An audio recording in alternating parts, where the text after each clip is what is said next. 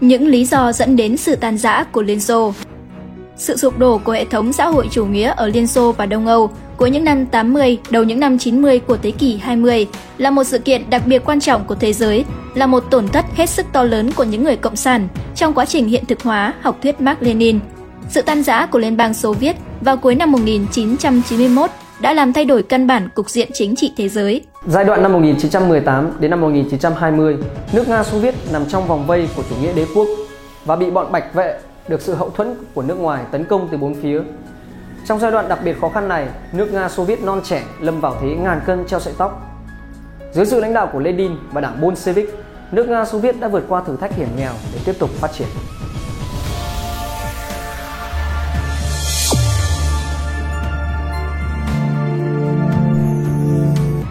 Sau hơn 70 năm tồn tại, phát triển không ngừng, vào cuối những năm 80 của thế kỷ trước, Liên Xô đã trở thành một cường quốc hàng đầu thế giới. Với sức mạnh to lớn về quân sự, khoa học, công nghệ và kinh tế, Liên Xô đã đủ sức đương đầu với hệ thống tư bản thế giới và có khả năng ngăn chặn mọi âm mưu, hoạt động hiếu chiến của chủ nghĩa đế quốc để bảo vệ hòa bình thế giới. Hệ thống xã hội chủ nghĩa hiện thực với Liên Xô làm trụ cột đã có đóng góp hết sức to lớn vào sự phát triển của thế giới. Trong nửa sau của thế kỷ 20, trên thế giới có hơn một chục đảng cộng sản cầm quyền, hình thành một hệ thống xã hội chủ nghĩa hùng mạnh, đủ sức kiềm chế mọi hành động đơn phương, hiếu chiến, chống phá của cách mạng, từ chủ nghĩa đế quốc đứng đầu là Mỹ. Chính nhờ sự tồn tại của hệ thống xã hội chủ nghĩa hùng mạnh, hàng trăm dân tộc bị nô dịch, áp bức đã vùng lên làm cách mạng giải phóng dân tộc, làm suy sụp chủ nghĩa thực dân cũ, làm thất bại chủ nghĩa thực dân mới. Xét đến cùng, sự hình thành và phát triển của phong trào không liên kết là thành quả của cuộc đấu tranh vô sản, tư sản trên phạm vi toàn cầu, là thành tựu to lớn của các đảng cộng sản cầm quyền trong thế kỷ 20. Nói cách khác, chính những người cộng sản, trước hết là các đảng cộng sản cầm quyền ở các nước thuộc hệ thống xã hội chủ nghĩa, đã ghi tạc một mốc son trói lọi vào tiến trình phát triển văn minh nhân loại. Các đảng cộng sản cầm quyền đã xây dựng được một hệ thống xã hội hùng mạnh, hệ thống xã hội chủ nghĩa, trên nhiều lĩnh vực cơ bản của đời sống xã hội, tốt đẹp hơn, ưu việt hơn chủ nghĩa tư bản. Cho đến nay, sau 22 năm Liên Xô tan rã, vẫn có 59% người Nga được hỏi ý kiến cho rằng ở chủ nghĩa xã hội nhiều điều tích cực hơn là tiêu cực, và đa số người Nga vẫn nuối tiếc thời Xô Viết vàng son. Thật trớ trêu, chính các đảng cộng sản cầm quyền, trước hết và chủ yếu là đảng cộng sản Liên Xô, lại để mất quyền lãnh đạo, làm cho hệ thống xã hội chủ nghĩa hùng mạnh được họ dẫn dắt hàng trăm triệu người xây dựng nên sụp đổ và tan rã. Cần lưu ý rằng, đảng cộng sản Liên Xô mất quyền lãnh đạo, Liên Xô tan rã mà không thông qua một cuộc chiến tranh với chủ nghĩa đế quốc. Thực chất, Đảng Cộng sản Liên Xô trực tiếp và chủ yếu là Bộ Chính trị, Ban chấp hành Trung ương đã tha hóa, đã tự đánh mất mình và làm cho Liên Xô tan rã. Chính những người lãnh đạo cao nhất, các ủy viên Bộ Chính trị Đảng Cộng sản Liên Xô đã thừa nhận điều đó. Đảng Cộng sản Liên Xô đã tha hóa, biến chất như thế nào? Thứ nhất, Đảng Cộng sản Liên Xô đã vi phạm nguyên tắc tập trung dân chủ trong sinh hoạt đảng. Đi liền với nó là các bệnh tật, độc đoán, chuyên quyền, không chấp nhận những ý kiến khác với mình, coi thường tập thể, coi thường cấp dưới, tự cho mọi ý kiến của mình là chân lý, buộc mọi người phải tuân theo, coi những ai có ý kiến ngược lại là chống đối, thậm chí là thù địch. Kết quả là trong sinh hoạt, đảng mất hết sinh khí, mất hết tính chiến đấu. Sinh hoạt đảng trở nên tẻ nhạt, khô cứng, độc thoại một chiều. Trong điều kiện đó, nhiều đảng viên trung kiên, trong sáng, không được trọng dụng, cố nín nhịn để tồn tại, những kẻ cơ hội, nịnh bợ, có điều kiện được thăng tiến. Thứ hai, Bộ Chính trị, Ban chấp hành Trung ương Đảng Cộng sản Liên Xô đã quan liêu xa rời thực tiễn để mất hết quan hệ máu thịt giữa Đảng Cộng sản Liên Xô với nhân dân Liên Xô. Tệ quan liêu làm cho những người lãnh đạo các cấp của Đảng Cộng sản Liên Xô xa rời thực tế, không có hiểu biết đúng đắn hiện trạng xã hội mà mình đang lãnh đạo, quản lý. Họ thờ ơ trước những nguyện vọng chính đáng của quần chúng, thậm chí không có rung động, phản ứng trước những nỗi thống khổ, oan ức của một bộ phận quần chúng nhân dân. Thứ ba, những suy thoái về đạo đức, lối sống của một số lãnh đạo cấp cao giữ vai trò chủ chốt với những biểu hiện nổi bật. Sống ích kỷ, đặt lợi ích của bản thân, gia đình và người thân lên trên lợi ích của đảng, của nhân dân. Cục bộ địa phương kéo bè kéo cánh đưa những người thân tín với mình, kể cả những người yếu về năng lực, kém về đạo đức, lối sống vào những vị trí lãnh đạo để làm vây cánh, che chắn bảo vệ mình. Tham ô, sống xa hoa, nói một đằng làm một nẻo, cá biệt còn tha hóa, suy đổi về đạo đức, lối sống. Chỉ khi nào sự thoái hóa, biến chất diễn ra tại trung tâm quyền lực, chóp bu của đảng thì mới trở thành nguy cơ đối với đảng. Đó là đêm trước của sự tan rã, sụp đổ.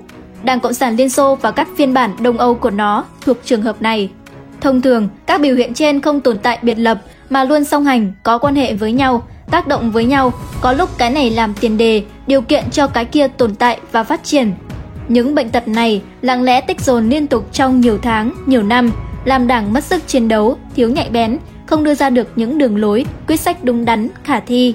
Trong Đảng Cộng sản Liên Xô đã thực sự có phân hóa. Một bộ phận cán bộ, đảng viên giàu lên nhanh chóng do đặc quyền, đặc lợi. Đại bộ phận sống khó khăn, nhiều đảng viên nói một đằng, làm một nẻo. Trong cuộc họp nói khác ngoài cuộc họp, suy nghĩ một đằng, phát biểu một nẻo. Tính chiến đấu trong sinh hoạt đảng dần dần nguội lạnh. Nhiều đảng viên trở nên thờ ơ trước những vấn đề chính trị có quan hệ đến vận mệnh của Đảng Cộng sản Liên Xô. Nguyên Ủy viên Bộ Chính trị Đảng Cộng sản Liên Xô, Thủ tướng Liên Xô từ năm 1985 đến 1990 cho rằng tồn tại hai đảng trong Đảng Cộng sản Liên Xô, một đảng của hàng chục triệu đảng viên bình thường và một đảng của những quan chức chóp bu trong hệ thống đảng, nhà nước Liên Xô. Những đảng viên nắm quyền lực ở cấp cao ngày càng xa rời, cách biệt với hàng chục triệu đảng viên bình thường. Số đảng viên này, về thực chất, không đại diện và bảo vệ lợi ích của giai cấp, của dân tộc, mà chỉ tìm mọi cách bám giữ quyền lực vì lợi ích cá nhân của họ. Do những bệnh tật kể trên, đại bộ phận quần chúng nhân dân giảm lòng tin đối với sự lãnh đạo của Đảng Cộng sản Liên Xô, thờ ơ đối với những vấn đề chính trị trọng đại của đất nước, thậm chí còn có một số trông chờ, mong muốn có sự thay đổi. Chính đó là trạng thái trong Đảng Cộng sản Liên Xô và trong xã hội Liên Xô vào cuối những năm 80, đầu những năm 90 của thế kỷ 20, đêm trước của sự sụp đổ, tan rã, năm 1989 đến 1991. Các nguyên nhân gây tan rã. Về hoạt động chống phá của Mỹ và các thế lực chống cộng quốc tế thì rõ ràng có đầy đủ thông tin, tư liệu để khẳng định, tuyệt đối không được mơ hồ, mất cảnh giác. Mặt trái của cơ chế thị trường cũng là một nguyên nhân, nhưng nếu quá nhấn mạnh, cường điệu mặt trái của cơ chế thị trường thì khó lòng giải thích được những thoái hóa của Đảng Cộng sản Liên Xô, Đảng Cộng sản Trung Quốc trong thời kỳ Mao Trạch Đông, Stalin, Brezhnev lãnh đạo. Vì thời Mao, thời Stalin, thời Brezhnev chưa có kinh tế thị trường. Nghiên cứu quá trình thoái hóa của Đảng Cộng sản Liên Xô, kể cả những đảng cầm quyền rồi mất quyền và những đảng hiện nay còn cầm quyền, sẽ có hai vấn đề trao đổi, thảo luận như sau. 1. Về mặt tổ chức. Trong suốt quá trình tồn tại, phát triển của mình, Đảng Cộng sản Liên Xô chưa xây dựng được cơ chế hữu hiệu để đảm bảo dân chủ thực sự trong sinh hoạt đảng. Đảng Cộng sản Liên Xô đã vi phạm nguyên tắc tập trung dân chủ trong suốt quá trình hoạt động.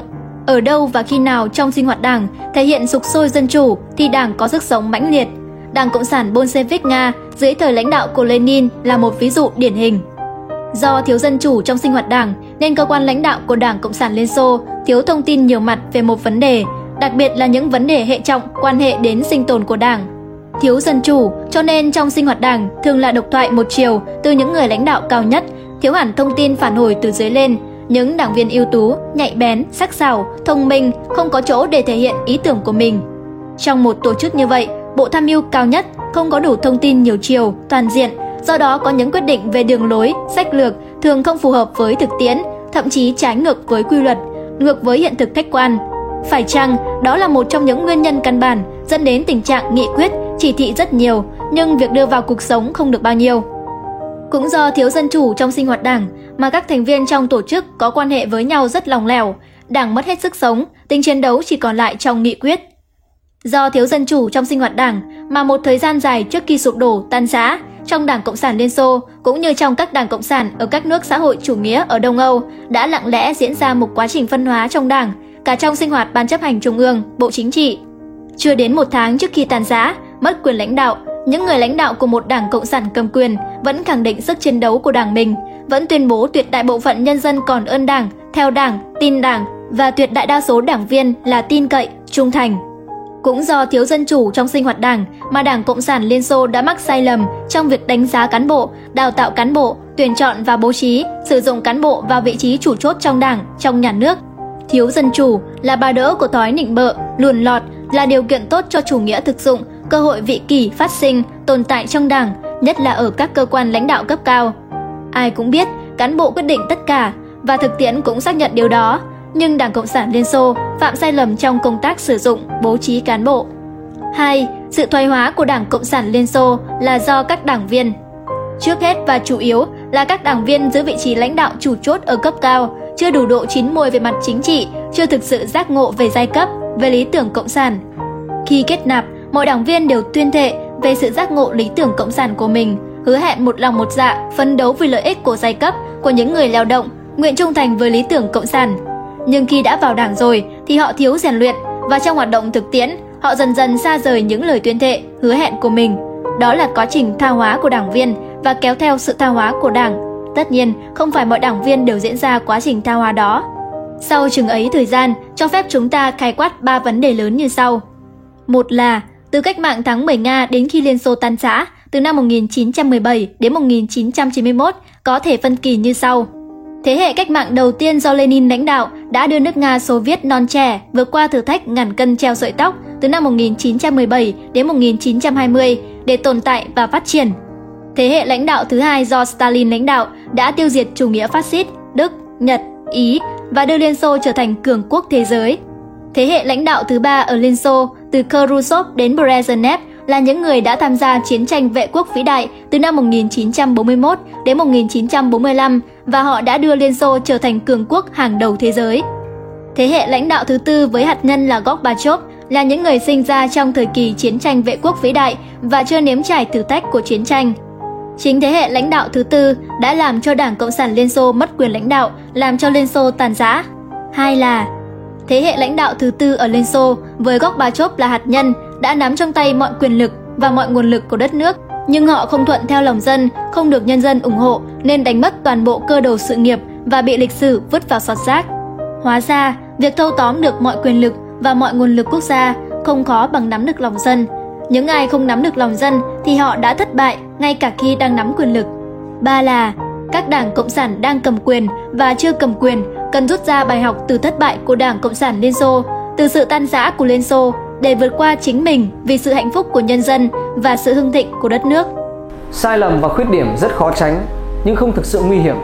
Điều nguy hiểm nhất là không dám thừa nhận sai lầm, khuyết điểm, đặc biệt là không có quyết tâm chính trị để tránh sai lầm, khắc phục khuyết điểm. Các bạn đang theo dõi trên kênh Từ điển lịch sử. Đừng quên like và share, subscribe kênh Từ điển lịch sử để biết thêm thông tin lịch sử thú vị. Còn bây giờ, xin chào và hẹn gặp lại.